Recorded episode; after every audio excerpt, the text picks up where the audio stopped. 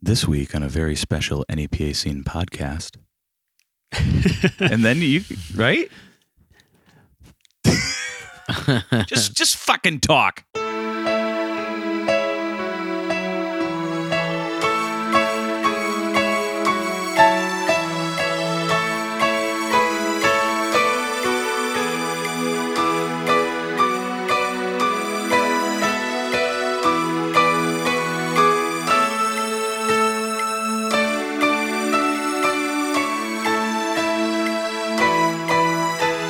So, uh, welcome to uh, a special episode of the NEPA Scene podcast. A Uh, very special NEPA a scene very podcast. special episode. It's, uh, I guess, uh, the holiday special, if you will. Yeah. Not, not, Not can be f- confu- confused with Star Wars. please, not to be confused with the Star Wars holiday special. Uh, I hope this podcast will not be as disastrous as that. 24 hours away. Oh man! So you had a Star Wars podcast and it was disastrous. No, the the Star Wars holiday special. And what was that? 78? Oh yeah, I It was forgot about awful. that. Yeah. Yes. It was awfully good now. At the time it was shit. But now people look with it and with with great reverence. Absolutely. Yeah. We did have a Star Wars episode though. It was pretty good. Nice. We're gonna we're probably gonna do a follow up when the Force Awakens comes Yeah. out. So that'll be cool. So I guess we'll consider this episode forty three. Why not? Uh, so we're, we're with the Stude at 258 Studios in Scranton with uh, Tom May. Hello. Thank you so much for uh, for coming on. He, Hey. he literally got right off the bus and came right here, I so we really appreciate that. Hey. Hey. Was thanks, it a Colts bus? man. Uh, it was Martz bus. Damn it. Yeah.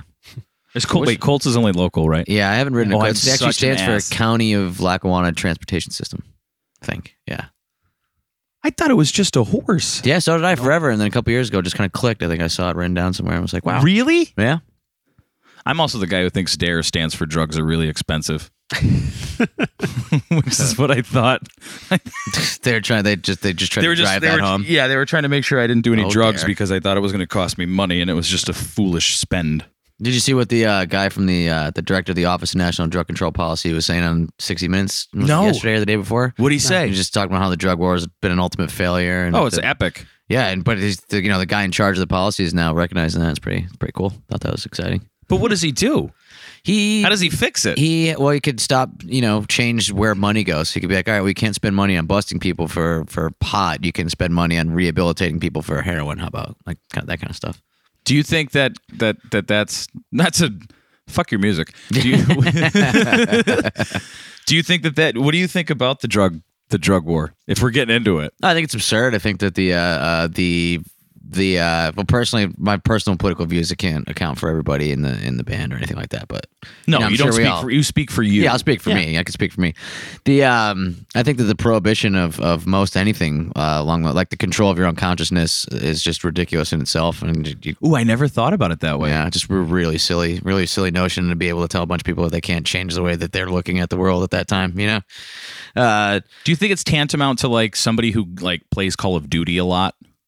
In what way? Like in other words, like people who like overindulge in substances. you know, yeah. I mean, that's I think that that's a thing. That's an issue, but it's not you know a reason to be knocking down people's doors with automatic machine Unless guns you're getting they have swatted. Right. Oh, I just found out what that was recently. Oh, you didn't know what that was? No, I had no idea. Some kid just went to jail for like 30 years for doing Wow.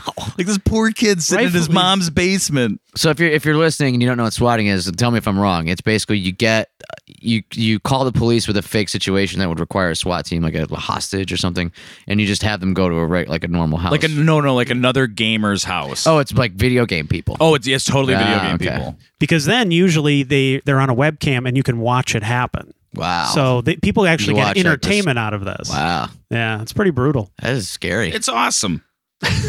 oh, Rich, I forgot to turn on the GoPro. Just pop in. All right, do it now. there you go. Yeah, I'm gonna do it now. But yeah, so what they do is is like um douche gamer one hmm will call in a SWAT on the guy he's playing because you can live video whatever now, and and everybody in the the quote unquote party will now watch this guy get taken down by the SWAT team. Wow, that's weird. I wonder if people ever get shot by accident. And No, there's videos on YouTube that'll blow your mind. wow, And there's one I saw one where one guy's sitting there and he's he's like got his headphones on and everything, and he hear and it's like oh, he hears like boom, and he's like, what? and he turns around and he's like, I think I'm getting swatted. Wow. And like you can hear him say it, and then the SWAT team kicks down the door, and he like as soon as like the door, he puts his hands up, and he's like, "I know, I know," and then he Wow. That's wild. It's sad that it's become that normal that he's just like, all right, I'm going to go through the motions now. Mhm. Somebody would be that desensitized. Yeah, that's like to- me sitting home playing like Parappa the Rappa, and then and then just getting tuned up by guys with beanbag guns. so all right, So we'll we'll for, we'll, we'll forgo the, the the first part of the show where we uh, talk about what's on the site because we just did that a couple days ago with our uh, episode with uh, Bobby Barnett from uh, Captain We're Sinking. So uh, please check out that episode. Uh, It uh, turned out really well.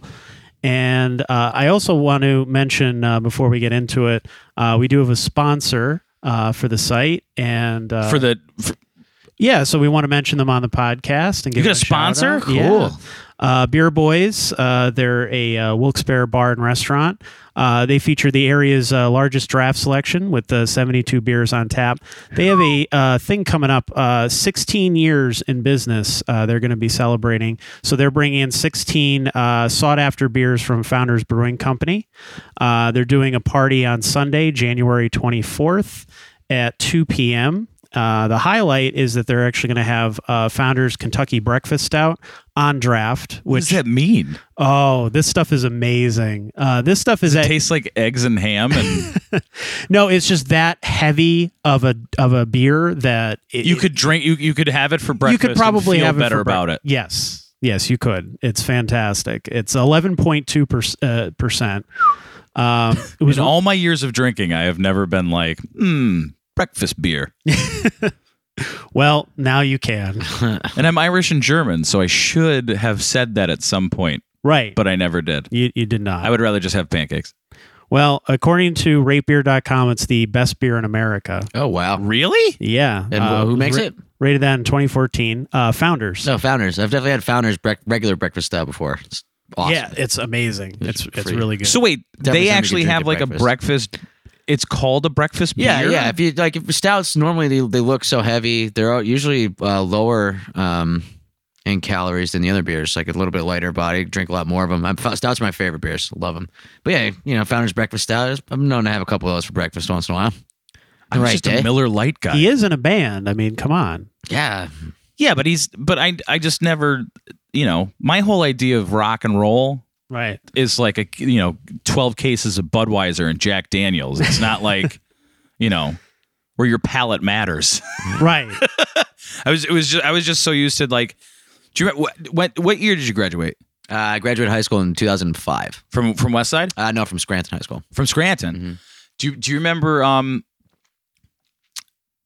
like there was always like the shitty beers like the and I'm not saying like Keystone Light is shitty. I mean, it's pretty shitty. Right, but like four in, you're like, this is delicious. Oh yeah, of course. I mean, you didn't, you know, you weren't allowed. To I always to thought I had so to you didn't learn how struggle to, drink. get to there. Yeah, That's to what I to thought. Four up. Yeah, to get to four of them and be like, I feel, I feel this is the champagne of everything. Yeah, I think half of it's everybody egging you on and egging each other on. You know, that's the whole like the whole thing. And I did that once with a case of Meister Brau.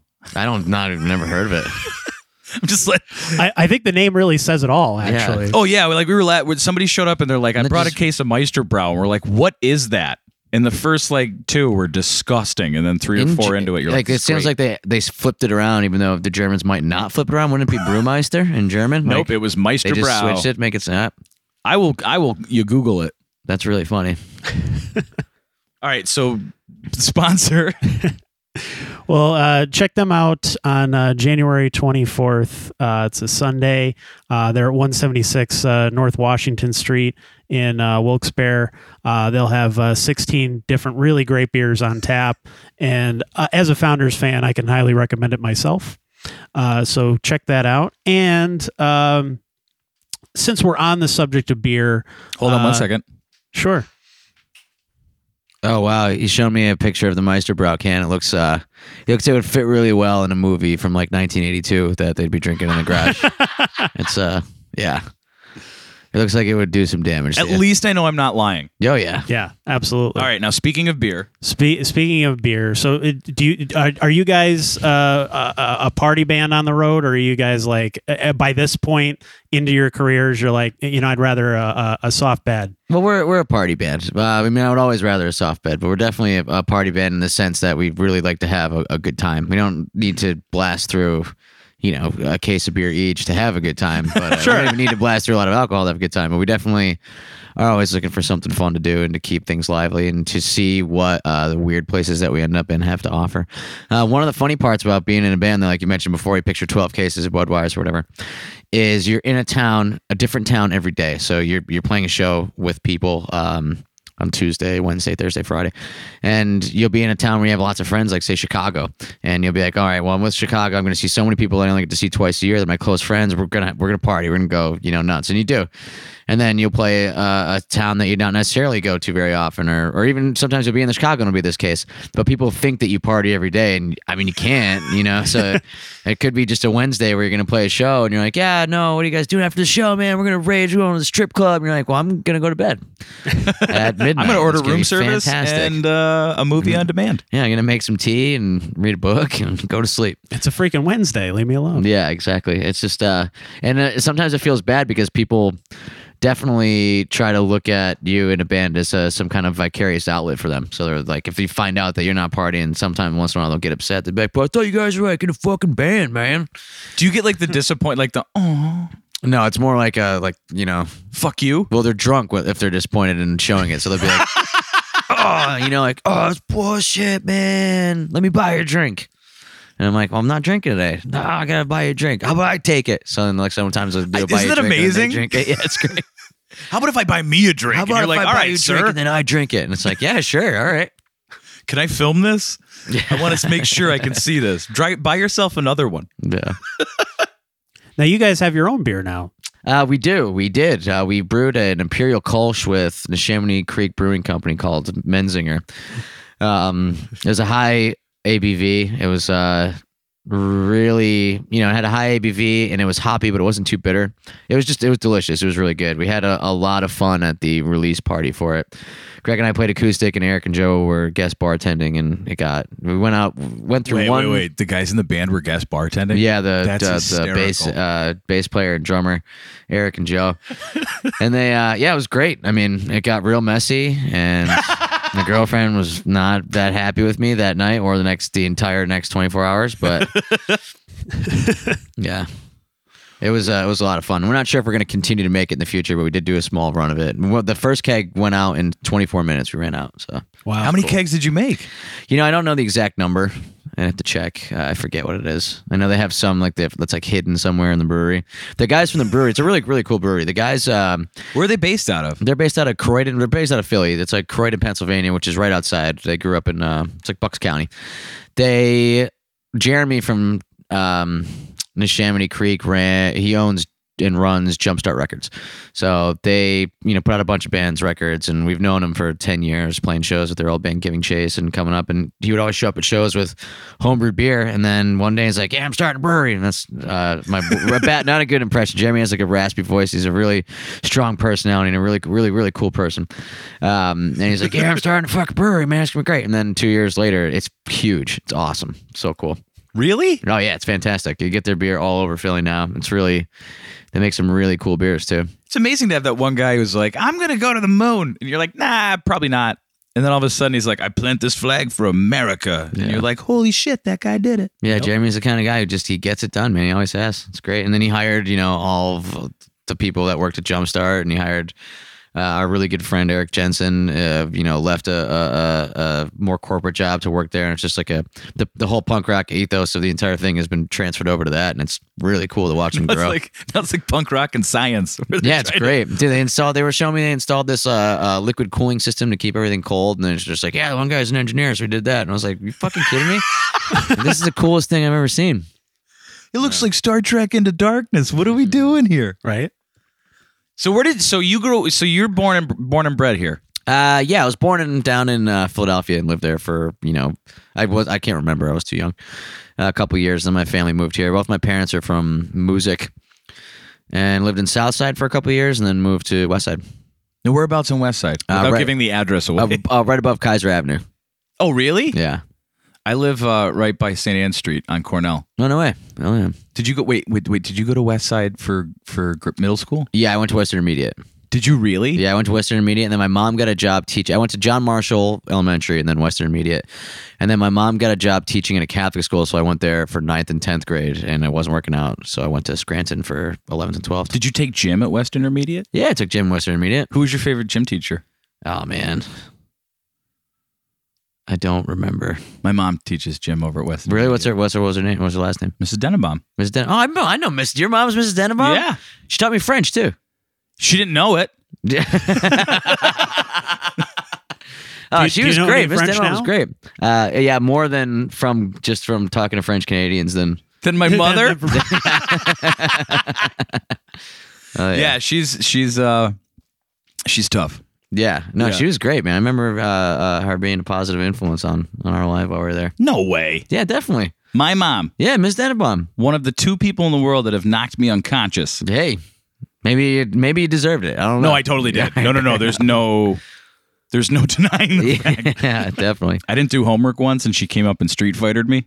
Wow. She went like, "Ah, Dukin," and Oh, I shit. flipped off the bed, and I was out cold. My dad's Wow. like, "What did you do?" And my mom goes, "He lied." and then we all, and then I, uh, you know, I came to consciousness, and then we all kind of Did you agreed do your that homework? I did not do my homework. Yeah. yeah, Better work on your tiger uppercut.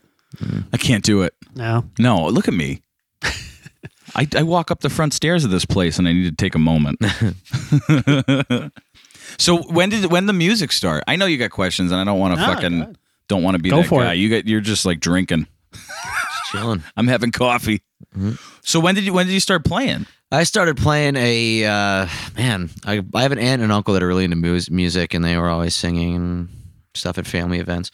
And I'm trying to think of. I got my aunt let me borrow her guitar indefinitely as a Fender LeBray acoustic.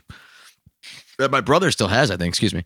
That my brother still has. Uh, Just let just like you can borrow this. yeah, I think she let me borrow it. I wanted a drum set. My parents were like, I don't know, you know, we're not gonna just buy a drum set, you know. but I took piano lessons for a little bit and didn't really practice much, but definitely learned a lot and was good for a little bit, and then kind of became disinterested. And then I had uh, at uh, I started to play violin at John Marshall, and that kind of really kicked things. Actually, that was that was at the same time. So I'm telling, I'm looking at my life story. in not sequential order. Do you want to lay on the couch and just talk just about talk your life? about my life. Yeah, I could, I could just lay that. Yeah. Tell me about yeah, your, your, learning, your uh, childhood. yeah, learning violin definitely set it up, and then playing violin at Western Media and Mrs. Uh, Mrs. Lotz, who's actually Karen from uh, Karen Lotz. She is Kiley from Petal's mom. So one Oh, of the- okay. yeah, she's a really really cool human being. Was kind of an early, really early influence. so you're you started you basically started on violin. I started on violin, yeah, in f- whenever fourth grade or fifth grade. And when did you pick up the guitar? I was probably 13, 14 maybe. So like seventh grade. So you had a couple, Sixth grade? You had a couple grade? years of violin. Yeah, a couple years of violin, and then I could still play violin, not very well. I so I stopped playing violin, played violin in middle school, and then picked it up again in twelfth grade, I think. Really? Yeah, and then didn't pick it up after, and didn't continue to play. But Do you have a violin? no, I don't. But every time I see one, I would get real obnoxious real fast. Mhm. Well, the the big thing with uh, bands now is to uh, add an orchestra behind them. So maybe at some point, you know, Maybe you can I back. could just go in and lay down fifty tracks of violin. Yeah, absolutely. the new Menzingers album composed by John Williams. Yeah, hey, that'd be really cool. Are you a Star Wars guy? I, I, I, yeah, as much as anybody, for sure. I really like Star Wars. I can't wait to see the uh, the new one. I've been avoiding spoilers uh, all over Reddit and stuff all day, like the plague. I still haven't seen. All I saw was it was good. Yeah, that's all I've seen. Yeah, I'm did see trying to there's stay a, away a from it. Chrome extension that you can add uh, on that would. Are you block shit? Wait, there's a spoilers. really? yeah, there's a Chrome extension you can d- download and add that'll block uh, Star Wars spoilers. I think there's one for Trump too. So I, I might need to add both. I would Where imagine you can there's just probably one. for block him. them out of your feed completely. Yeah. I don't know if I want to. Oh, I do. I'm done. The, guys- the, I didn't the, see the- I the entertainment value is out the window now. It's You think now- so? Yeah, it's not. Funny. I haven't been paying attention. In It's the not funny anymore. Hours. When when when when masses start agreeing with them, then I'm like, all right, I'm out. Are you are you political at all? Uh, very much so. Yeah. Are you really? Yeah. Where do you where do you stand on on this? On the 2016 election, Yeah, I think it's too early to be talking about it as much as we're all talking about it. I That's agree. Um, I think Isn't it in, isn't it in like Canada and England? It's like all right, we have three weeks. Uh, I don't know. That's when people announce, and that's that's the only time they have to it's run. definitely there. Even with the parliamentary system, it's a lot different, um, for sure. Uh, and they definitely don't do campaigning the same way we do. It's a you- pretty pretty American thing. And Philly, down in Philly, you'll have dudes driving by in pickup trucks with signs for local candidates, just like talking. like Back to the. Future. Yeah, totally. It's like a real. It's like almost southern. it's almost like uh, you know how you picture people doing it in New Orleans and stuff. Well, you guys have wards down there, don't you? We do have wards, yeah. And part of the local government is structured in wards. I live in the first ward. So what do you so what do you think I know it's I know that you think it's too early and I Mhm. don't want to please I don't want to get into a political debate. My West Side grandfather was never politics or religion. You just Yeah. don't go there. Yeah, Um unless you agree with them. yeah, Well, of course. yeah. Um do you think we're we're in rough shape? Uh, no, I don't think that we're. In, I, I, I would be if if you look at the timeline for the previous uh, uh, election. Uh, well, for uh, the election eight years ago, um, I think it was something like Barack Obama, and I could be completely wrong on this, but he didn't announce his candidacy until sometime around like now. Uh, so it's definitely. You know, definitely a lot could change. I do find one thing really interesting. I, I, I really like the candidate. You know, I don't like everything that he has to say, but I'm really uh, excited about Bernie Sanders as a candidate. Um, he's saying things that I've not seen politicians say and stand by things that I've not seen politicians stand by. And uh, it'll be interesting to see what direction he goes in. He'd make a weird president though, don't you think? I mean, no weirder I don't know than if it's- I don't- but I mean, don't know if George it's the Bush Jr. was the president, you know? Did you see the Will Ferrell thing over the weekend No, I didn't. where he cold opened as George As W. George Bush, Bush, yeah. for No. SNL? That's really Yeah, saying funny. he was going to run again. He's like, "Bet you guys are missing me now." That's funny. No, I'm, I'm excited for Bernie. Actually, I like I like a lot of the things that he says. So I, I'd be curious to see if he can go far with that. I feel the burn. Yeah, You know, and I know uh, there's a there's a couple of Tea Party friend friends of mine. hmm It's kind of like something you don't you don't admit openly, where you have like hey, Tea it's Party funny. friends, I uh, originally, when the Tea Party first came out, I agreed with a lot of the things they said before they got hijacked. and then it got like the crazy people. bastardized. Yeah. yeah. Um, hardcore Tea Party guy, and all he did was like listen to one Bernie Sanders speech, and he's like, "I've been wrong for years." Yeah, it's true. I mean, they're all saying basically the same thing. It's just, well, you know, the way they come at it. I think it's more like reality TV right now, and who better to run it than It. Trump? I actually saw a really good quote. It was uh, Frank Zappa said that politics is the uh, entertainment branch of the military-industrial complex. really interesting thing to say, and really kind of true in a lot of respects. I was never a fan of his music, and not because you know I just don't think I digested it enough. But man, that guy had some really poignant things to Yeah, say. Yeah, he did. Yeah, he totally did. You know, did you ever see that? Did you ever see that movie with him? It was about him, Dee Snider, and um, John Denver when they were trying to fight the uh, when they wanted to when they wanted to ban certain music, and him. Those three guys. I, Ended up I've becoming- Seen, I've seen footage of them uh, testifying and stuff, but I've never seen it. There's, there's a whole movie on that. Oh yeah, they, they, VH1 did it. Oh, wow. okay. VH1 did a movie about those guys going down to fight the politicians, and they thought all the politicians thought like, "Oh, we're gonna pass this. John Denver's coming," and John Denver came down. and He's like, "You're all wrong," Yeah. and then they were like, "Oh shit." I'm pretty sure that Frank Zappa had a uh, parental advisory sticker on one of his records, and it was instrumental. Did he- It was an instrumental record. I'm, I'm 90% sure of that. Uh, that seems like something that would go hand in hand with that man. yeah, totally. All right, moving on. Yeah, let's. Uh, For- no- I'm no sorry more- I brought up Zappa. no all that more no more politics but i Yeah, but i do i do want to mention star wars because we did talk about it extensively on the last episode but you know are are you are you you're so you're excited you're not wary about it in any way i mean were you were you a fan of the prequels or You know, I take them for what they are for me. A lot of the appeal of the original uh, trilogy for me is the nostalgia, as- the nostalgic aspect. I was at a certain age when I saw it. I had a certain worldview when I saw it. I associated with like family members and like how exciting it was to see it.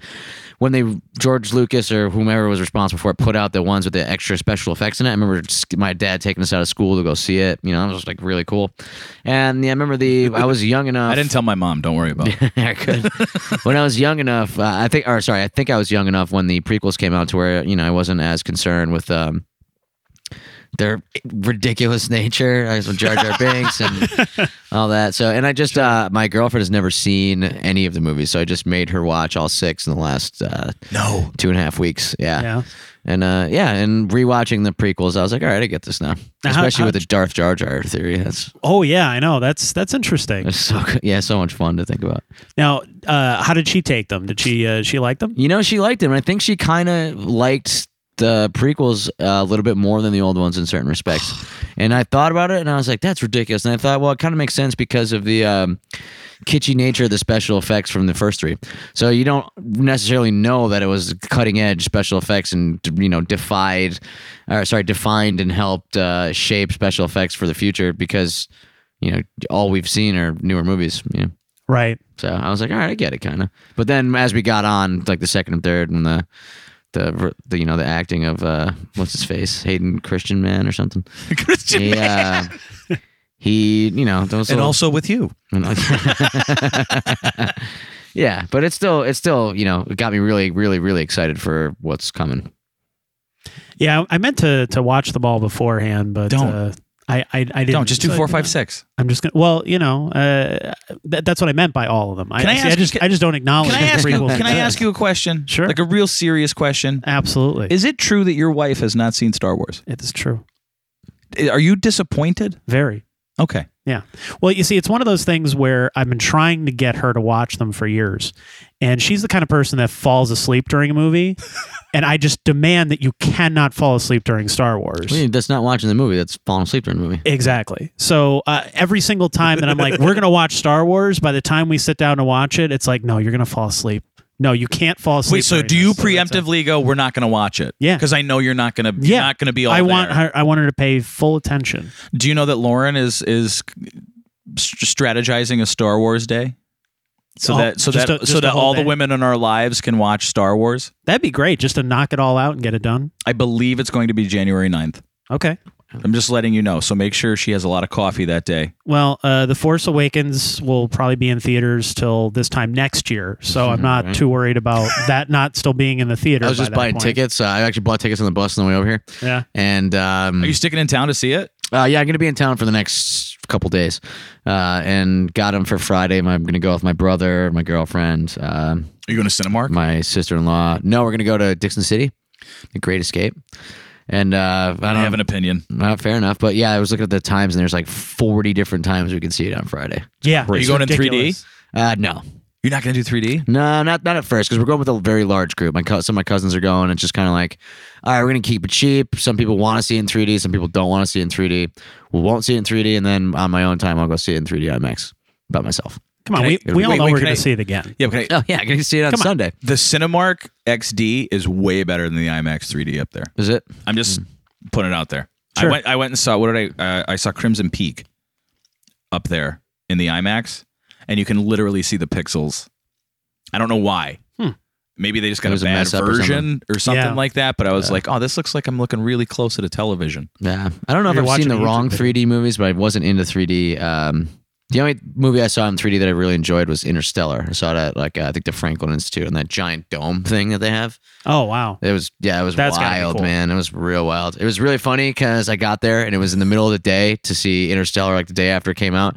And I got in line and I was like, all right, I'm like you know, 28 something, you know, 20 something, single white dude in the Franklin Institute, ready to see this movie, and then just like 40 of us lined up. Everybody was just by themselves. It was really, it was like the most stereotypical, hilarious thing. You're like, oh, we're a bunch of nerds. Yeah, I was like, ah, man. Nothing wrong with being a nerd. Not at all. No, I mean it's funny though, you know.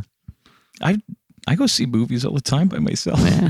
It's like a tear falls down my face. Yeah. My girlfriend, I'm like, do you want to go see Star? She's like, not really. And I'm like, but you have. Come on. She's like, nope. And she likes spectacle movies, like Lord of the Rings. Loves it. Yeah. And she, I can't convince her to get into the world of Star Wars. Weird because it's so they're so similar. They're both uh, you know, it's like they're giant epics. I know. I just can't. I don't know why. Maybe it's just that Peter Jackson does these shots that make you want to vomit. Because when I first saw Lord of the Rings in the theaters, there were some shots where I got like vertigo, Mm, where like he's going through Mordor and stuff, and you're just like, why does the camera need to do that? right. I feel ill. And then you watch The Hobbit, and you're like, oh, all right. It's in 3D. It makes a lot better sense. Plus, I think so many people have stigmas about uh, profound cultural events and, and things. You know, like yeah, people will have an, um, uh, a stigmatized or emotional attachment to Star Wars and think it's something without seeing it, or think of a movie as a certain way and be like, oh, well, this person really likes it, and this is the vibe I get from it, so I'm probably not going to like it. Like Did you ever see of stuff. Monster Squad? Uh, no, I don't know what that is. You don't know.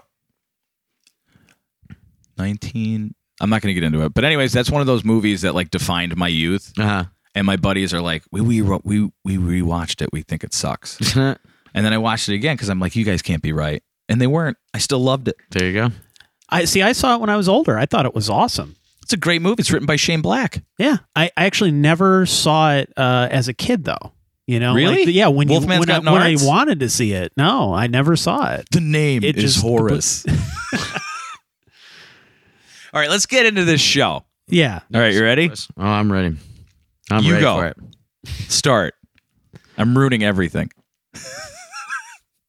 As I laugh like Muttley. Yeah. So uh, you get you guys have had a super super busy year.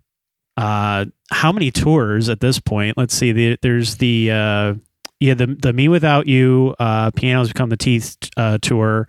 Um, the you had a UK tour in the summer. Mm, UK and Europe. Uh, I'm going backwards here. Uh, Taking Back Sunday, Let Live over the spring. Yeah, and uh, also in the beginning of the summer, there was uh, we did a headline tour with Chumped and uh, in June. Wow. Yeah. So, um, what was uh, Roger Harvey. Uh, s- some of the uh, some of the, the, the, the highlights of uh, of your past year in terms of shows? Oh man, I guess uh, the first part of it, doing the Take Back Sunday tour, was a lot of fun in the aspect that it wasn't a headline tour for us, so there was less uh, pressure as far as being an unknown territory. We knew exactly what we were getting into. We knew that uh, how many people were going to be at the show every night and what it was going to be like. And, uh, we met some, met a lot of people on that tour. Met some cool people and Let Live and and Take Me Back Sunday. It was really fun to tour with them. They're all really cool people that you can learn a lot from because they've been doing it for longer, and they're you know they're a more popular band, so you can kind of watch them and learn from them. And their crew were really cool people, and yeah, that was a lot of fun. That was a long one though. That was the longest one that we've ever done, I think, and uh, it was a little bit taxing. And then yeah, man, and in Europe it was the first time that we took a bus, so that was uh, really fun. Really Like, fun. It wasn't like the almost famous no more no more planes. I mean, not that, not, yeah, not that far, but it was definitely like 5 a.m. can come pretty quick when you when you don't have to be somewhere. You know? Yeah. yeah, that was that was a lot of fun. That was I think that, and also every time you go to Europe, you're kind of in a situation where there's a communication barrier. Even with the fact that a lot of people speak English, it's it's still difficult to communicate on a you know it's difficult to vibe on people. They're culturally different. You can't get the same. Uh, you're not as sharp. uh, You know, you're in a foreign in a, in a in another place that you're not used to being in, and I think it brings you closer together with the people that you're there with. So I think that that tour kind of brought us. Uh, at least emotionally closer together as a band and with our crew, our tour manager and our engineer, and that was that was that was really an experience. Our summer in Europe, it was wild, and we had the craziest fucking bus driver. Man, this guy spoke hardly any English at all and would just yell shit. He was great. He called like Greg? Crewman. No, like uh, well, not no, not Tourette's. it wasn't like fuck ass. Like well, he would just like this dude did a tour in Russia for like four months. This guy was the hardest person I've ever met, probably. Did he have like the Russian prison tats or? No, he was a German guy, or he was Dutch by way of Germany. I think he was grew up in, in in the Netherlands and then moved to northern Germany. But yeah, he just like was a real tough dude. He played the same CDs over and over again though, and they were ridiculous. it was like an Elvis Presley, like a German Elvis Presley cover band. He played that constantly. there was a guy who opened up one of the festivals that we played, who was just playing a. Um, like a like a Rhodes piano and just like doing these like weird lounge songs that were real funny. One of the songs you you could only make out cocaine and marijuana at the end of the chorus. So you're just like, you know, "Fastrakin ba ba ba ba, cocaine and marijuana, and the dude would play. You'd wake up at 7:30 in the morning and like roll out of your bunk and like this rocky, you know, on this rocky bus, and sure enough, the bus driver would be up there singing along to this fucking weird CD. And you're like, okay, I get it. All right, well, wake up. He was he was a great. He was he ended up being a great dude though. We really uh, you'd sit up there if you sat up there in the front with him and attempted to like learn German words and talk about life and stuff. He really gained a lot of respect for you and would be cool. You'd like open up a little bit. He'd be like, "My for you, safety is first. And he said that one day, and I was like, "Oh wow." He's like, "I come to venue and it is not safe. We leave." And I'm like, you're just like, "All right, well, thanks. I guess you value the, my life. cool." If But it's yeah. no safe, we leave. Yeah, he's an he's a really really interesting guy, and that was that was a really funny part about. Do you still keep in touch with him? No, I don't even. We tried to find him on. He's like, I'm. He told Greg and I he was on Facebook. We couldn't find him. Nobody knows how to spell his name. Is that know? weird? Like going on tour where you're like, all right, we're getting like when you crew up and you're getting all these like people whom you know. You, you have like this little family, and then you like you have this extended amount of people with you who who like you're not really sure like. Oh, you know, totally. is there is like that whole getting used to you phase? Yeah, there's that, and it's also you're, you know, now you have assets. You have you'll have cash on you. You'll have like things that you need to protect, or you need your personal belongings. You worry about shady stuff. I mean, we've been robbed in Europe before. Uh, you know, there's people who try to take advantage of you. Not that's not the overwhelming emotion involved, like the overwhelming, uh, you know, vibe that goes on while you're there. But yeah, the the whole. I think the best way to put it would be that you have to get real with people really fast. You don't have you don't have a time to get to know somebody over a long period of time, so you have to kind of a lot of people who are in a touring situation or when you're a touring musician, you get over talking about the weather really fast. So you'd be like, all right, well, what, what kind of like a, uh, emotional connection are we going to have with this person in the next two weeks? So you just have to get to the business first and then, you know, So what was it- it? What was it like going from because because you guys moved to you you all moved to Philly, we did. Yeah. And then what what was it like? Because I don't think because we do a lot. Well, Rich does. I just kind of show up Mondays and now Wednesdays. but like he's incredibly involved with like the local scene. That's why it's called mm-hmm. NEPA scene. Like I and and for you guys, like I don't I don't think I don't think the the people around here kind of have an understanding about like what it is to be a musician as like a profession. So can can can you kind of get shine a little light on like you know it's not party central and all that stuff. Oh, Absolutely, yeah, yeah. That's that's one of the biggest obstacles I think that people face when they're trying to um, become a professional musician is that they think that you get discovered. There's a word that people use a lot of times. You think you'll be in a bar or at a show, and there'll be a record executive there, and they'll see you, and then they hand you a contract. The um, it's a lot of work, a lot of lot of hard work. You have to practice and practice and practice, and also keep your shit intact and be disciplined. You know, it's like uh, uh, if you if you need to practice four times a week, you practice four times a week, and you practice at five o'clock. Everybody's got to be there at five o'clock. If you're there at six thirty, then fuck you. You know, like why? What are we gonna wait for you?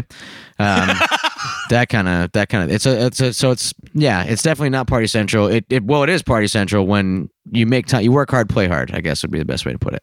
So you work hard practice hard and then you know you get to reward yourself with you know, doing some like drinking wine in Paris. And uh, one time we were there, one time we played a show at Tiger's Jaw in Scotland. We were all in an apartment in Scotland, like That's beautiful. being ridiculous, drinking beer and stuff. And then we were like, you know, we know what we need to do. We need to listen to Rock 107. So we took a computer and found. Are you shitting me? Oh, it's the best. Found iHeartRadio uh, or, or some kind of uh, Right. streaming service where they had Rock 107 on, and we were just blasting it in an apartment in like a 1800 or like a thousand year old building in Edinburgh.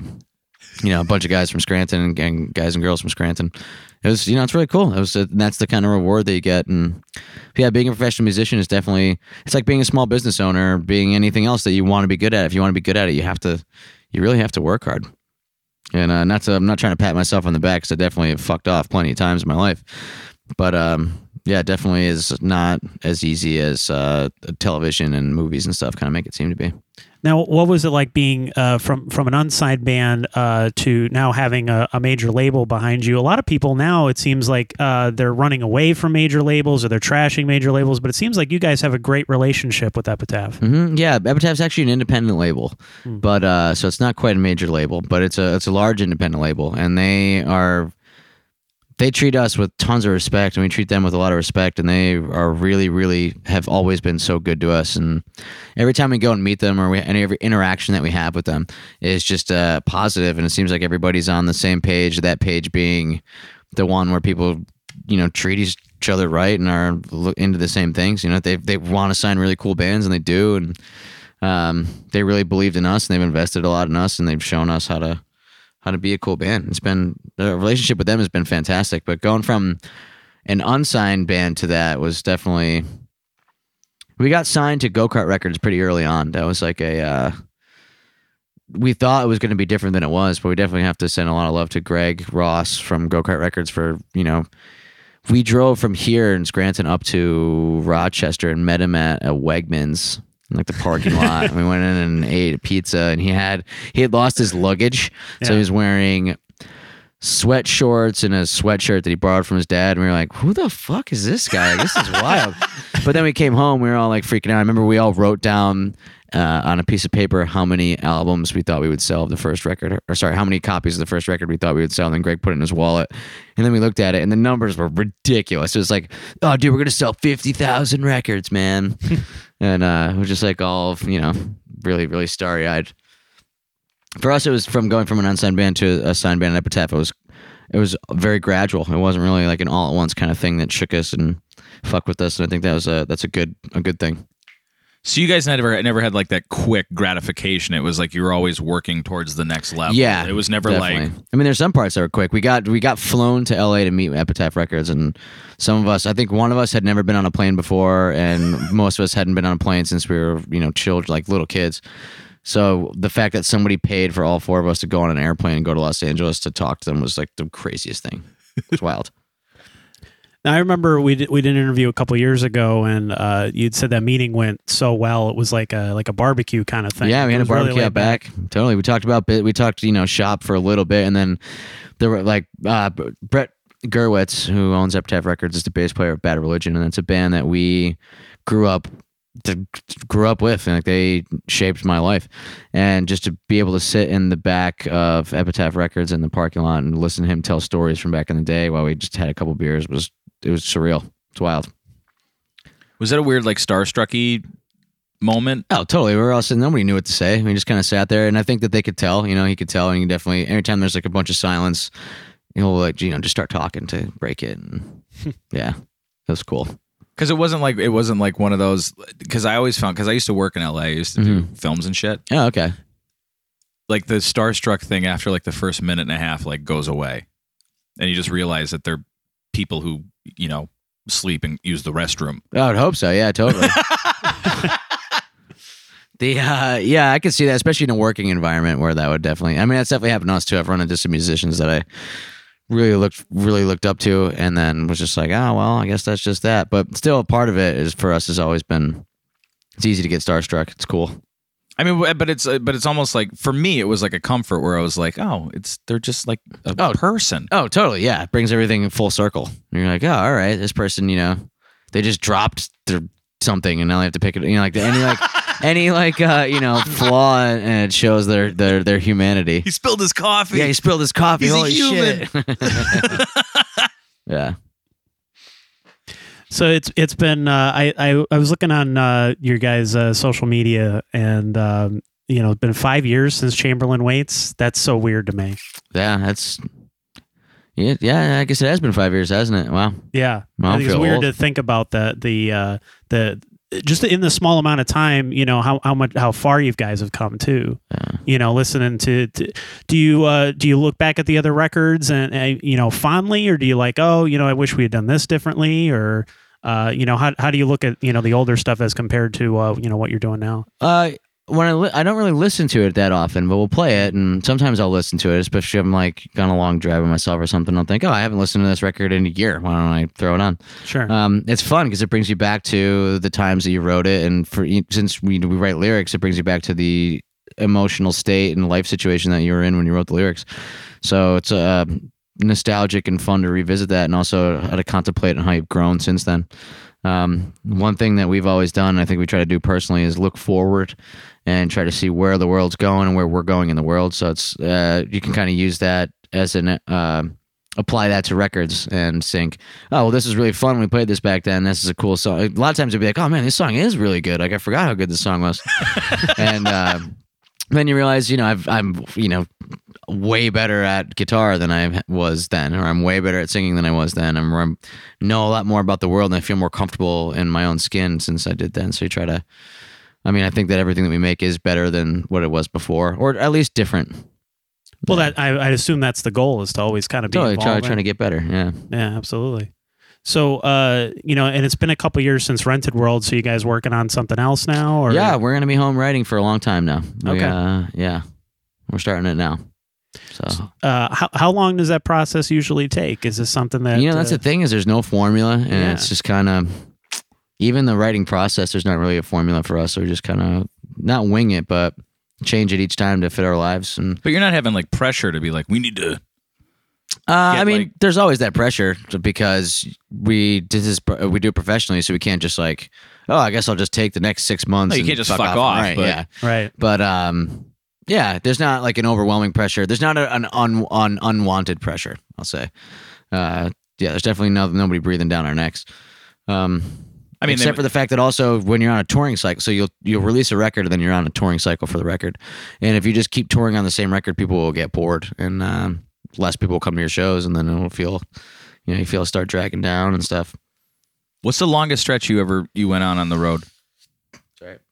You can burp, man. I think right. like uh, six weeks, six a little over six weeks maybe. And is I could is be it- wrong. Is it just you and the band, or like do you get to bring the girlfriend, or do you get to? No, it's just us in the band, and sometimes we'll, you know, girlfriend will fly out and meet us, uh, or we can, we'll come back to Philly in the middle of a tour, so we'll take a take a day off after before, and I mean, does that get? Ra- I mean, does that get ragged where you're just like, man, I just, Oh, I just want this to end. uh, once in a while, yeah, but uh, well, And not, not for like like a long period of time. No, totally. Get home. Sometimes you want to Yeah. go home. Uh, not for like the last week of a tour, but for you know. Uh, an hour a day for the last week of the tour, or like maybe one particular day. You're like, man, I really just want to go home. Especially if you get sick or something. Like, there's nothing worse than being sick on tour where you just Like you a, even a cold. Yeah, even a, even a cold, you can't Yeah. do anything. You just have to sit there, and everybody's you know, it's a really um, it's a late night, so you wake up late and you play, and then by the time you're done loading out, it's like one a.m. and you're like, all right, well, I guess I'll go to bed now, even though it's two feel like o'clock, sh- and I feel like shit. and I just want to die. Yeah, and there's no more Netflix. totally. But then you just realize, uh, yeah, I'm on tour, so it's just all fine. I do what I want. And you and you do. Yeah, it's cool. So uh, I, I'm sure there's there's uh, a lot of our listeners are you know local artists, local bands, things like that. So I'm sure they they. I'm probably still surprised people listen. I'm just saying, especially with me. they're out there. And I, I, I'd imagine they'd want to know, you know, what what does it take to be a successful band? What does it take to be a touring band? Because, uh, you know, a lot of people want to get to that point, but, uh, you know, like you said, it takes a lot of work. So, Yeah. I mean, what kind of advice do you have? I guess just um, really believe in yourself. Well, a couple things. One, just for life, you have to be comfortable with yourself and believe in yourself. I think to be a, a a complete person, that's uh, really really important. Um, and work really hard, and also whoever's in your whoever whoever you play in a band with, you all have to be on the same page. So many of my friends play with each other, and they'll be best friends, and they'll play in a band, but it'll be obvious to me that they're not on the same page. Like one person will want to do one thing, one person will not want to tour, let's say, and then there if you look at it and examine it then you'll realize that it, can't work because one person wants one thing and one just inevitably going to be a, a you know a fatal conflict um but yeah i guess the advice i would give would be to work hard and make sure that you have a lot of fun and and everybody's on the same page and also meet bands from other towns and trade shows with them play a show you know meet a band from wherever play a show in their town then you play a show here and then that's how you can start to start to tour because you kind of can't just dive out into it. And I'd imagine you're you're still learning because uh, you know, like you said, uh, you were talking to Taking Back Sunday. Like, Oh, yeah, you know, they're they're uh, you know, what what kind of things do you do you have you taken away from those kind of interactions? Oh, that's kind of like my question. Yeah, Okay, yeah, I guess you kind of learn how to deal with. Well, like there's simple things you'll learn, like you know, somebody, somebody might pass you on a spreadsheet that'll make your job easier. So stuff like that, Mm. um, just like logistical things.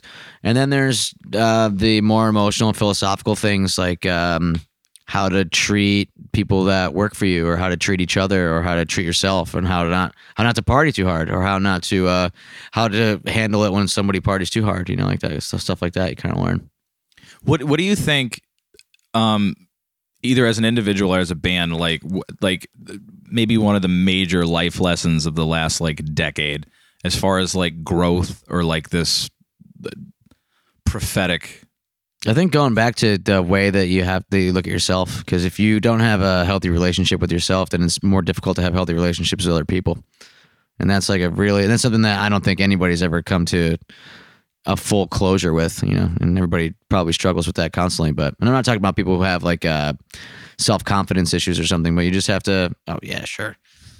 Uh, somebody who No, no, no. We'll pause. We'll, pa- we'll pause to get the open We're the beer while I talk about talking. I thought they were twists. Well, that one was. This one. Who? And just you know, like a frat basement, just throw the cap on the floor. Thanks a lot, Rich. Yeah, I think for in my life, the the biggest thing that's helped me over the last ten years is just uh, being self aware. I guess being self aware because once you're self aware, then you can start to um, change yourself. Now, what do you now? What do you mean by self-aware? Like aware of like how you're behaving or Mhm. how you're Aware of how you're behaving and how it affects those around you and how it affects yourself. Uh, I think that the, you know the, the worst thing that you could do while you're on tour, everybody's confined to a small space, is fart. inconvenient. Well, th- sometimes, man, you know. No, I'm not the. There's we had this joke running about the fart Nazi. It was like you get really whenever people get really mad when somebody farts, you're like, man, everybody's just farting, you know. But uh, this is you know a long Just open a window. ago. It's over. Yeah, right. it's a while ago, and it was and and, that, and nobody was actually mad. It was just a running joke. It was great. um, but yeah, just being so when you're on tour, you, you think even in your life, think about the like an asshole is the worst person that you want to deal with. Uh, male, female, old, young. If when someone else's bullshit affects your life, it's that's a problem. And if your if your bullshit is affecting somebody else's life, then you're the problem. And then if everybody in the world just stopped putting their bullshit on everybody else, then it would be a nice, I'm up, a lot better place. I guess it's some kind of like perverted take on um, the golden rule. Uh, it's just you know I mean, What's that? I mean, that's my philosophy, right? What's my philosophy? You know it. Don't be a dick. Close. What's the other side of that? What's the back side of it? The front side's a dick. Don't be an asshole. Don't be an asshole. Yeah. I just think that's I, I think that I think that's the golden rule. Totally, and uh, but a lot of times, you know, you might, a lot of times people don't even realize they're being an asshole, and you have to examine yourself and be like, "Wow, I am totally am just uh, my, you know, stubbornness in this situation, or my lack of stubbornness in this situation is inconveniencing people in a way. Like think about think about you know religious fanaticism. Uh, that's insane. You make people think a certain way and do a certain thing. You have, uh, you know, political. Um, People But, but usually it's apocryphal because they're doing the opposite of what they're telling people. Which you is know That's true. That's a whole other thing. Yeah. the overcompensation, those psycho people. But yeah, I think that uh, you know to get philosophical, uh, Do just Self, yeah, you get self awareness and uh, self improvement can uh, is definitely the biggest thing that I've approached in the last ten years. I think that people can really benefit from. I think that's the Scranton in you. Maybe I think it might be. You know, It's this, never gonna this is a hard Scrabble town. Oh yeah, I heard someone once say, which I was like, what does that mean? I don't know what it means, but I like that. Yeah. yeah, totally. like a hard Scrabble town like Scranton, and I'm like, what? All right, right. Scrabble is difficult. A difficult got word hard. game? yeah, I don't know. Scrant Scranton, like like Throop. Oh, Right. true. It's really hard to pronounce. True. Well, that's like I was telling you guys before we started the podcast, showing somebody. I don't even remember who who it was. It might have been in Europe. It might have been in I forget where it was. We were showing somebody Polka because they had not seen it before. Oh, yeah, you were And I t- like, yeah, yeah, yeah. in Scranton, the Pennsylvania Polka. Man, we talked about, and we showed them the YouTube video from uh, was it WNEP no, WVIA. WVIA. I Yes. gotta get it right. WVIA had it, and uh, yeah, their mind was blown. It was really funny. Their marketing dollars just went down. They're like, the Menzingers just confused us with. So when when can we expect the uh, Menzinger's polka album? Oh, uh, it's uh, it's done. It's getting mastered right now. yeah. Butch Vig's doing it. Yeah, Butch Vig's, Butch Vig's mixing it. Yep. It's great. It's like I think you're onto something here. Yeah. Maybe it's coming. That's Ba- that's a genre of music This- that I think will never have a resurgence of any kind. all it's gonna take. All right, so think about it. Swing came back in the '90s. All it's like gonna a take split is a second. for a Oh, split right. sec- All it's gonna take is a surplus in the budget, no wars, uh, uh, you know, a good strong economy, and then next thing you know, fucking polka's gonna be popular. Strike up the music. No, Pennsylvania. I don't know why I'm singing it that way, but So are you? would you sh- wait? Would you shit? Seriously, like, would Yeah. you shit if, like, you know, five years from now, like, NEP scene's kicking ass, still covering everything locally, and the big thing is a polka band, and you're like, I gotta, I have to cover it. right?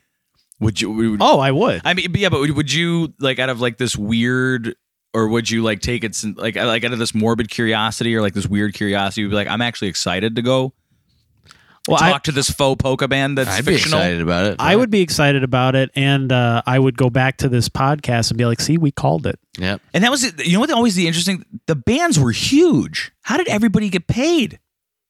That's a good question. Uh, I people, never. people bought records, so I think that might Is have that been- what it was? Maybe, yeah. My buddy made a documentary around here. It's called "The Man Who Who Would Be Polka King," and there was a guy, Jan Lewan, I think was his name, big polka guy around here, like in the '90s. Ran a pyramid scheme, scheme where he stole like millions of dollars from the elderly, Oh my god, that's awful. and apparently now it's going to be a Jack Black movie. Oh wow. So my my my buddy who wrote it, it used to, it was on Netflix, but if you can find it, the man who would be Polka King, it's Yeah. so amazing. Wow. And, and you, you Is it on see- iTunes or something? I I'm believe sure, it's on yeah. it's on I'll find iTunes, it. Amazon, but it was on Netflix for a period of time. And my buddy, like he's he just texted me like 20 minutes ago. He's the guy who did it. And I- Yeah, we had him on the show awesome. once. I, I thought that Yeah, that we was had so Mikulak interesting. on? Yeah. Oh, he could. T- f- the man who would be. It's it's actually incredible. Like what this guy did. Like he he he would bring people over to Vatican City to meet the Pope Wow. and take their money. Wow. So like he'd embezzle like all this shit. Damn. and it's a, it's amazing when you watch it. But the cool, the cool thing about it is like talking about nostalgia. You actually see like all the old Pennsylvania polka clips Wow. from VIA. It's awesome, That's and everybody so do the up down dance. I definitely gotta check that out. It's really good. So are you guys uh, in in songwriting mode now, or uh, yeah. Yeah. Where- Trying to get in the songwriting mode at least. Uh, now is that something that you're you're always doing? Like, are you writing on the road, or are you uh, are you doing it like you know when when you sit down and do a do a session together? So we write uh, a lot of times we write the four of us together. So Greg or I will bring chords and some lyrics in and uh, some you know a rough structure, and then the four of us will kind of really shape the song. So we get a lot more done when we're home. So when we're not on tour, uh, but while we're on tour, definitely. I think because you're moving, your mind is going, and you're kind of constantly being inspired by the the type of people that you run into and the places that you go. That it's it's kind of easier to write lyrics and things like that. yeah, I was gonna say where do you where do you usually get your inspiration from? I don't know anywhere. I went. We went to my girlfriend and I went to the art museum the other day, and this is like the most pretentious thing I've said in a long time. but we went to the art museum the other day, and I came home and was inspired. I was like, wow. This is great. Not by the contemporary art section or the modern art section, sorry, but uh, just seeing, uh, you know, just seeing all the people there and and the dedication of, uh, and just seeing the you get a sense of time. There's a there's a, a, a Japanese tea garden there and some really really old artifacts at the Philadelphia Museum of uh, Art, and it kind of you know puts humanity in your life into perspective. And go, I was really inspired. It was great. Out of out of all the places that you've been, right? Mhm. Where's the one place where you'd be like, you know what? I'd like to to write here. Oh, I don't know. That's a really good question. For me, it would probably. Wow. I don't know. It might Holy be- shit! This is the first time in like 43 podcasts I asked a stumpy question. Yeah, I mean, I can't. I don't. There's so many places. I wish I could just go to a different one every day, but uh definitely. I don't is it- or- maybe or- here. In Scranton, Maybe yeah. This is where we wrote uh, um, a lot of our material. We wrote. We actually came up here and sequestered ourselves to write uh, our record on the Impossible Past. We stayed in Lake Ariel for a couple weeks and did it there. And we wrote. We wrote like six songs there, like the six best songs. It was crazy. really? Yeah, pretty much. All right, now where was and then as a follow up, where is the one place that you've ever toured where you were kind of like awestruck by like either either the environment or like you know some sort of architectural masterpiece or some sort of story that happened there? probably uh, any name your place in Europe. Anyway, uh, playing in Bologna, even though the show wasn't that cool. uh, Well, actually, not take that back. The show was great. Uh, playing in northern Italy was really, really awesome and interesting just to see. Because you just have all this, uh, people are doing the same exact shit that they've been doing for like 2,000 years. They have two, uh, there's some Roman um, infrastructure left there, some aqueducts and stuff. But in the town center, there were two giant towers. They were, uh, you know, kind of leaning, and they'd been there since, you, know, an unfathomable amount of time for an American. And then there's just people like drunks and shit hanging out underneath and eating pizza and fucking around. You know, like people have just been walking around this town square doing whatever for so long, and it's just it's just kind of mind mind blowing. Like oh, like this three thousand year old structure, people are just Yeah, like people have just been hanging out and drinking beer here for like you know, or whatever. Yeah, sitting here reading. People have been sitting here and reading forever. You know, I guess it's wild. I mean, do you walk up to that and you're like, you're like, but what are you guys doing? Oh, Like, yeah. Without, with, like, is there some sort of reverence where you're like, I don't think you should be doing that? No, well, I think it. Uh, everybody's just re- kind of in the sense, uh, especially as an American, it feels because they're all just so laid back. So they'll be, they look like they've got nowhere to go, which they don't, I guess. But they're just, they're really, they're just really laid back, and there's no sense of urgency anywhere. There's no, you know, nobody's hustling anything. In Europe, Uh, well, in some places in Europe, I mean, you know, you can go to England and it's kind of mirrored. It's like an older America. but it's uh, not in like some New York, sense. New York City or LA where it's like, I gotta go somewhere. I need something to, like the stress of like no, just. maybe in London, yeah, and and maybe in certain parts of Berlin and uh, you know Paris or wherever the stereotypical giant world cities are. But uh, yeah, some of the smaller places, and so every town in Europe is usually structured around a town center or a square. So we went on tour with our, our friends, and um, apologies, I have none. And our friend John was with them, and he said every town he goes to in, in Europe, he's like, "Yeah, I gotta go have a beer in the square. I gotta go have a, a tea in the square, or coffee, or whatever." And you're like, "Okay." And so you realize every these little towns that you went to, the entire town is built around one square with like a fountain.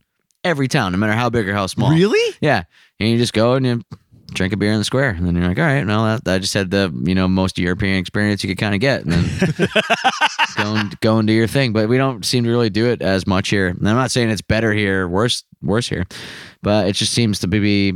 It puts things into a perspective, and it decreases your sense of self importance. I think because you're just like, oh, well, this is th- something that people have been doing forever, and what I've been doing forever, you know, doesn't doesn't matter. It's cool. Are the audiences overseas differently? Uh, uh, different? Are you, are you uh, do you, do you uh, play differently for them, or do they receive the music differently? Uh, we don't necessarily play differently for them. Sometimes we do because they'll be into, you know, people will request stuff or, or whatever. But uh, besides England, it's definitely definitely different. Uh, I always kind of compare it as a joke, and it's kind of making fun of them as uh, it's like a crowd full of The Sims because sometimes they'll kind of look like people from The Sims. like in America, it gets where our shows can get really rowdy. There'll be people climbing on each other, and they're just like doing whatever. And uh, over there, everybody's just kind of, you know, even though they have a less of a sense of a personal space, they kind of just all bop around and Mm. yeah. And there's something called the German compliment, which is like a a back. They're What? they're oh yeah, they're so efficient in Germany that they uh, socially. want to rephrase that. no, no, they're they're efficient people. They're great engineers. Like everything you go over there is just a little bit better than it is here. Even down to like doorknobs, or you'll see a gadget. Wait, what's that- the difference between a doorknob and Germany? well, you just be like, this is just a better doorknob than the one I would have at home. Like it just, this is just makes more sense. They'll have windows that just work better. You'll, you'll go in, you'll go into a bathroom, and there'll be some kind of gadget. You're just like, of, oh, of course, that's great. Like uh, uh, a little thing that sticks out of the door, so you can open the door with your shoe after you wash hands, so you don't have to touch the handle. oh, like, just- the pulley thing. Yeah, just Right? right. just, no, just a little piece of whatever, piece of plastic. You pull it over. But yeah, they're just little So stuff you don't have to touch the doorknob. Yeah, it's not in every bathroom, but I've definitely that was the first place I saw it was Germany. But you'll go over there and you'll be like, oh, this is you know a really funny and efficient way to package this sandwich that you would just never see, you know, just dumb shit like that.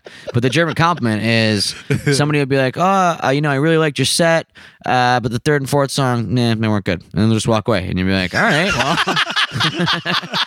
Thank you. You're just completely honest with me, and you're trying to drive straight home to the point. You know, all right. Well, for for a region that's been through two world wars, I think Oh, they're yeah. just like, eh, No, why not be honest? That's why I moved back to Scranton, man. People stab you in the heart here before they stab you in the back.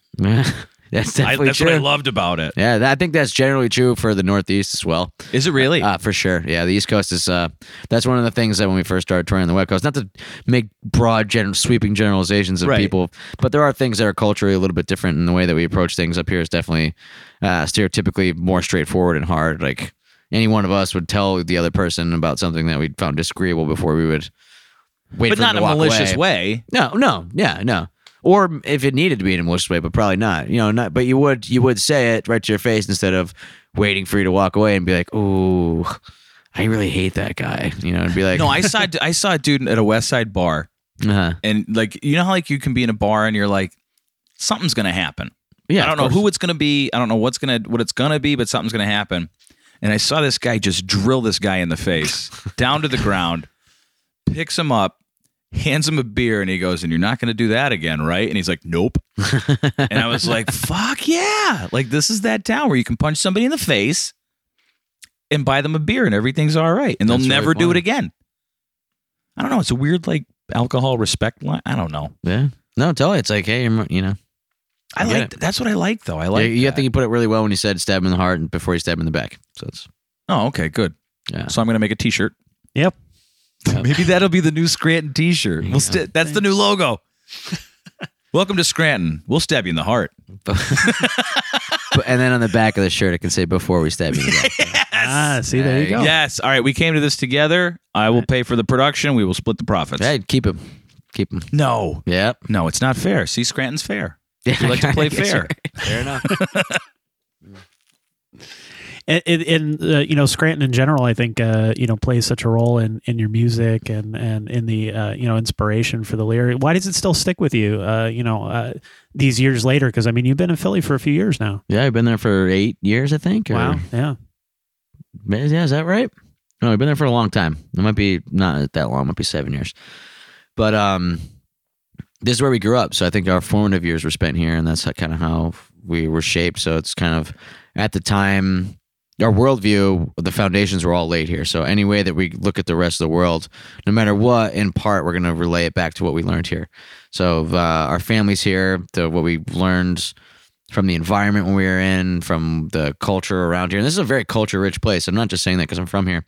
A lot of times, like it took us a little bit to realize when we started to go on tour, there's not that many cities where people are second, third, fourth generation from the immigrants that came here, uh, especially like white people. Like usually, you know, you meet like have some friends that are of Mexican descent or, um, you know, Asian descent that are, can connect right back. But it's really weird to be like, oh yeah, my grandma's Irish. You know, like that's not a thing that really happens. And I think that that whole many of the different groups of people that lived here and call this place home created a rich cultural and interesting thing. Like I, you know, I know Polish food, Italian food, and you know, before I went to Poland or Italy, it was, and that's not something that you really run into uh, in a lot of places. You know, So when you walked into Poland, you're like, "I'll have the halushki." oh, I'll have the halishki. I don't think they call it halishki, but I got halishki. I was there or halupki. Uh, definitely got lots of pierogies in Poland. I love Poland. Poland's a great, really, really cool place. You know who was just there? Corey was just there. Oh yeah. Yeah, he said it was one of his favorite places, and he bought like all of his new sweatshirts from Poland, and they, all, they like have a side zipper. It's really strange. Yeah. It's Yeah. very like Euro, like Yeah, totally. Euro. welcome to the disco, and it's like this side yeah. zipper thing. but what did you think about? I went to I we shot a documentary on music in Ireland like two or three years ago, which I still have to edit. Um, but what I was really scared about the food. Like, what was the food going to be like over in Europe? I thought it was f- incredible. It's good. It's all right. You know, they're stereotypically the English and the English have like the worst food, and Stereotypically, yeah, stereotypically, and uh, a lot of times it's you know it's it's really rich and um, it's like bar food. That's all they, they eat. You know, if you if you eat like regular English person's diet, I'd understand why they would say it's not good because it's just kind of bland and you know could be it can be gross. You know, if you don't like blood pudding. like oh god, blood pudding. That's down. That's made from blood. Like? That was that was slid in front of me, and I was slid it right back, and I'm like, nope. yeah, I mean, every place you go is going to have the the good food, and when you go over there as a tourist or a visitor, you're going to be exposed to the good food because you're not shopping and cooking at your house, and you're not eating the normal food that a person there eats. But yeah, I thought the Irish food was good, man. I had a great time. I was just blown away because I was like, oh, it's just gonna be potatoes and like an herb, Yeah, and it was like the best meat. steak I ever had. It was like all the best food. Like even their even their quote unquote fast food places, the food's really good. and like and A lot of them are they're high. They have a um, higher standard of regulation as well when it comes to things yeah, like we fast need to do that. I Yeah, don't know hey. why we're not doing that here. because it's expensive. Well, so hey, I'm all for it. I'd rather I'd rather force people to eat better, Yeah, totally. pay for it. Yeah, You get save money in healthcare in the long run, right? No shit. Absolutely. So, uh, so let's talk about the holiday show. Uh, you got uh, you guys have been doing this. What is this? The fifth year? This is the fifth year. That's awesome. Oh yeah. So, uh, how did how did the uh, idea first come for uh, first come about for the uh, holiday show? Uh, it was right around the time where us and Tigers Jaw and Captain We're Sinking started to gain more national recognition, and um, excuse me, and a lot of us didn't live in the same. We, a lot of us had moved away, so it was a homecoming. We thought, hey, let's have this giant party at the Keyser Valley Community Center, and we did, and it was awesome. And then the next year, we kind of. um didn't organize it. I didn't organize it on on on time. We kind of put together the last minute, and uh, it's still one. It was a lot of fun. And then you know every year it's just gotten exponent. Uh, it's grown in itself. But yeah, the first the first year definitely the idea was, and it was kind of it was. I mean, I'll be honest with you, it was dodgy the first year. We kind of just we just got a couple kegs and like put up picnic tables, and we're like, okay, if you're not 21, you can't come over here. And we just. I mean, yeah, Crossed your fingers, hope for the best. yeah. oh no, we had people. We had like you know our friends who worked at venues in Philly come up, and it definitely was not. And we didn't know any better. I didn't know that you know to, to, to I wasn't as familiar with the um, Law. the laws. Yeah, I wasn't as familiar with uh, insurance and event Yeah. insurance and things like that, and all Nobody the things ever. No, trust me, man. Nobody usually thinks about that stuff. Yeah, I mean, I know now very well, I, and thank God I didn't have to learn from any mistakes. I just Right. had to learn, uh, but it was really good. It was like the kind of like the last ridiculous hurrah that we had. That was just totally irresponsible. but we had a lot of fun. You know, it was good. And it's it's grown in terms of uh, venue every year too. You know, now you guys are at the cultural center, which is is huge. You know, Yeah. and I remember seeing some great shows there. And it, it seems like they haven't had a lot of concerts there Mhm. uh, lately, unless that you know it's something maybe touring through the area or something. Just regular like homegrown shows. You haven't seen anything there in a long time. There used to be the basement shows that were a lot of fun. Yeah. Uh, so is it's nice to be in, in that that kind of room. I mean that that room is huge. Yeah. Oh my God, it's it's really big. Um, the room's huge, and the the Scranton Cultural Center have been a huge partner, a huge help in this. They've uh, given us a, a, a- an amazing deal on the room. They've been very very helpful, and they're really excited about helping us raise money for the the cause and helping us um, facilitate a coming together of the people who are into this music at a at a venue like theirs. You know, it's not like you said they haven't been having that many concerts, and they could just go the other route and have uh, well, not necessarily go the other route, but they could just you know do for profit, kind of run everything and go. But they really are have been a great partner and a huge help, and they definitely believe in the same things that we believe in, and it's been it's been it's been a little bit inspiring to hear what they have to say about it. It's cool. Can you talk about the what what the money's going to? Oh yeah, it's going to uh, two arts and music uh, programs for the youth in northeastern Pennsylvania. One of them is the Arts Alive program, which goes on during the summer and takes kids. I don't remember what the age range is exactly, so I don't want to say it. Um, but yeah, we put a, a couple of students each year through with the money from the holiday show, and also there's another youth uh, arts and music program over the summer at the Scranton Cultural Center that we're also donating the money to. And uh, that for us, a lot of our friends, um, none of us in the actual band, I think, went to Arts Alive, but a lot of our friends and a lot of the people from the other bands, that was where they got a start getting an actual grasp on arts and music and and how it applies to them and the what they can do professionally or uh, scholarly. So you start to build a portfolio and you learn from professionals and it gives you something really positive to do over the summer and you know definitely makes them look you know really builds up your uh, sense of self-worth and sharpen your skills and it's, i think it's a really positive thing to f- try to help foster that in this area because it's where we all came from where we all got it it kind of you know if nobody does it then it's just going to go away and a lot of times the first time the first thing that gets cut when you're doing budget cuts is arts Art. and music Yep. programs because it just seems like it's not important you know Right. So, uh, in in terms of the uh, the the lineup, uh, can you talk about the the bands that are that are on there? I mean, obviously, some of the ones that have been there from the beginning are on there, and then we also have uh, the the the second reunion of the Swims, which is pretty awesome. That's really cool. I we grew up going to the swim shows, and it was they're one of the most inspiring bands. They're so much fun. They're so awesome. We're really stoked to have them back again. I think they're. I don't. All right, I'm not going to give anything away. I was about to give away something about them, but I don't think they. They announced They're going to be there. They're they're all right. They're going to be there. but yeah, every uh, every band, even since the last one we've had, has grown. Um, Three Man Cannon signed to another a new record label and released a record this year that is very mature for them. It's so awesome. It's a uh, it's more of a an indie rock record, and it's you know they've really really grown and come into themselves, and it's really really exciting for them. Um, Petal is a newer band, and they've signed to Run for Cover recently and just put out a record. It's it's awesome. It's getting really good critical reception. And then you have Captain We're Sinking and Tiger's Jaw and us who are all just doing the same thing we've been doing and trying to tour and tour. It was really funny uh, over the fall while we were doing our uh, headline tour, our co-headline tour with mewithoutYou. Tigers Jaw were a couple days behind us the entire time on the West Coast. So it was like, oh, we're I'd be like hitting Ben up. Hey man, where are you? He's like, oh, I'm gonna be there in two days. You know, it was really funny. and so that happens a lot when you're on tour. But So, uh, do, do you have uh, anything special planned for this tour or for this show in particular? um, we're gonna play some old songs that we normally don't play. I think that would be the most special thing. Nothing, nothing too far beyond that. We're kind of it's our it's our last uh, full band show of the year, and it's our last full band show for a while, and we're really kind of it's gonna feel really good. So I think that we're gonna have just as much or more fun than everybody else because we're kind of it's like uh, not really much pressure. We're like okay, we can just have fun with our friends and our family and kind of get this done. Try to go out on top. Yeah, try to go out. Well, yeah, we'll go out on top. Knock on wood somewhere. Yeah, it'll work. How's that? How, I I've brain farted. I'm sorry. Sometimes I'll do that in the middle of while I'm answering an interview question and realize I'm talking about something that had nothing to do with the person asked me. I'm just like, shit, I got to make something up. All right, go. And then, yeah. And that's how I found the French fries in the back of the van. And, you know, we ate them. Yeah, and then, yeah, so uh, we went to the hospital. Yeah, we ate them. Yeah. I'm sure something similar to that has happened in the past.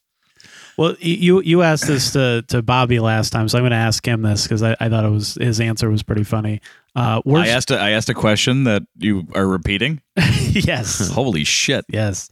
Worst or most ridiculous show that you've ever done? Oh man, there's like so many There's- parameters to that that I can't even pick one. You Yeah. know, there's so many fucking weird things that we've done. What's Um, what's name like like All what right, I got stands one for out you. like weirdest, and then what stands out like absolute abject horror, awful. Um, well, the abject horror awful ones are always going to involve something that's like, Brutal. okay, I just found out this person died and I have to play, or I just, oh, uh, okay, I'm just, I have the, you know, I have the flu and I gotta play that kind of shit. right. But um, the the most ridiculous show I can think of would be we played with the Holy Mess, our friends from the Poconos, actually, who also live in Philly. They we played. We went. On, it was our first tour. Uh, I was with them down to Florida to play the fest and back up. We were playing in Birmingham, Alabama, at an art space, so like a modern art kind of space where people just had did whatever. There was you know weird indiscernible things hanging up all over the walls and stuff like that. And Art. lady comes, shows up, and she's like, "Yeah, I'm running the show," and she's like seven or eight months pregnant for sure. She's you know, skinny southern lady with these giant boots on, just owning it. And she's like, "Any y'all got a cigarette?" And we were like. I guess I don't know. You know, like I'm pretty sure you're not supposed. You know, nobody said anything, and you know, sure enough, she's just you know raging down smokes all night. And she's like, "I can't pay you, but here's a keg." So she brings a keg, What? and then Dixie cups. So she gave everybody four ounce Dixie cups. So everybody was drinking, uh, like it was just kind of a joke. Everybody was like taking shots of beer on the keg and trying to find other things that you can use as a cup. Steve O from the Holy Mess is one of the uh, the strongest and uh, uh, characters and personalities I- I've ever met. One of the coolest people. Found some kind of goofy vase thing. We're just filling that up with beer, and sure enough. As the night goes on, we start realizing, yo, she's she's getting drunk, isn't she? So so by the end of the night, you have this lady, she's hammered, smoking cigarettes. We don't get paid or playing in an art space in, in Birmingham, Alabama. And then, you know, we went and slept somewhere. and then two hours later, the baby was born. then two hours later, the baby was born drunk and uh, nicotine, uh, whatever. They named him Camel Non-Filter. Yeah, the whole vibe of that night was just really funny. One of the bands canceled, another band came and had a drum machine, and it was like wasn't working. And they were used to playing much bigger shows, so they were really upset. And we were all just kind of like, "Hey, where's our first tour?" Us- you know, some of us aren't 21, so let's have a blast. So you got to go. I got to go. What's what's the future besides the album? Are you guys going to go on tour next year or Oh yeah, we'll do lots of touring next year. We're gonna um, we're working on the album now, so we're trying to figure it out. We're not sure exactly. We have nothing set in stone for next year right now, which is rare. Usually we're ready to go um, months in advance. We booked was we had the, the mewithoutYou tour booked in like April or something ridiculous like that. So it's kind of weird that our future is just that open, but it's kind of welcoming. And I'm going to be home right now for the, the longest time I've been home in a, in a while. So really looking forward to that. Well, thank you so much for coming on. Hey, thanks for having me. This is a blast. Yeah, absolutely. I When appreciate c- it. Come back in town, do it again. Yeah, definitely will. Uh, maybe we'll bring maybe get the other guys come too. Be Yeah, awesome. Absolutely. Well, can they drink? Oh, they can drink. So then we'll just get we'll get more breakfast beer. I'll have to bring more than a six pack. Yeah, oh yeah. Or or we won't. We'll just we'll bring a six pack. There you go. what time's it? What time's the show and what's the the Yes, please. The- ticket sh- prices? Uh, the ticket price is twenty dollars advance and twenty five dollars a day of the show. Uh, it is Saturday, December nineteenth. It starts at five o'clock. and all and all proceeds benefit. All proceeds benefit uh, youth and uh, sorry youth music and arts programs in northeastern Pennsylvania. And I know a lot of this the the same people come and support the holiday show year after year after year. Uh, what if you've never gone to the holiday show before? Why should people go? Why should people see this? So you can meet a bunch of other people from the area that are into the same thing as you. You meet a bunch of friends, start to help you know build a scene, and and it's gonna be fun. And uh, there's gonna be beer there too. So Oh, that's is a, that's a Win-win. do they? Oh yeah, they do serve. Yeah, I'm they'll an serve. idiot. My sister had her wedding there. Unless you're not 21, then you absolutely 100% cannot drink. No. And uh, How many people are you I'll kill if you drink? Uh, I don't know. We'll see. Right now, there's I think 750 tickets sold, so they're going fast. So you gotta get them. Yeah, last year was packed, wasn't it? At the Yeah. Leonard, Yeah, last year was great. dude. Thank you so much, Hey, thanks for having me. and you Absolutely. can finish all your beer. I have to. oh, I will. Have a Merry Christmas, man. Tell all the guys too and everybody Absolutely. Thank to you have guys an awesome too. time, and I'll tell my mom. Oh, you have to. I'm so excited. I think she works with my mom now. My mom's teacher at Western. Oh, really? Yeah. Want to FaceTime her? No. Wait, what time is it? Ten? No, not your mom. My mom. Oh no, I can't. We'll do a selfie then. Uh, yeah, absolutely. All right, For cool. sure. Thank you so much. Anything else? Nope, that's it. Uh, have a good night, everybody. Hey, good night. See you, dude.